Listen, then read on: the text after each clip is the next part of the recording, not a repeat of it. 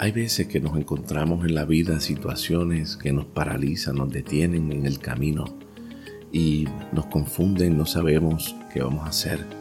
Son situaciones que no permiten que podamos movernos hacia adelante con el Señor, porque estamos confusos, tenemos miedo. Es como la experiencia que tuvo Moisés con el pueblo de Israel cuando sale de Egipto y se encuentra de frente con el Mar Rojo y no sabía qué hacer. Tenía el Mar Rojo de frente y tenía el ejército de Faraón en la parte de atrás. El ejército de Faraón puede representar muchas cosas, pero entre ellas las experiencias del pasado que nos han marcado, que nos han lastimado, herido, lacerado nuestro corazón y le tenemos tanto miedo y pensamos que van a acabar con nosotros en el presente.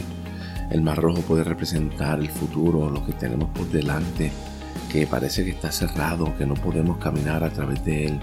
Sin embargo, en ese momento Dios la recuerda a Moisés y le dice, ¿por qué estás orando? No es el momento de orar, es el momento de seguir hacia adelante.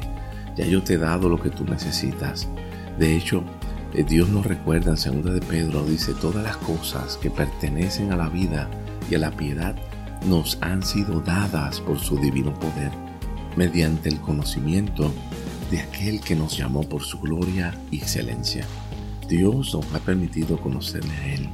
Él dice, sigue hacia adelante, yo estoy contigo, aunque el futuro tú no sabes qué hay por delante y tienes heridas del pasado, disfruta el presente.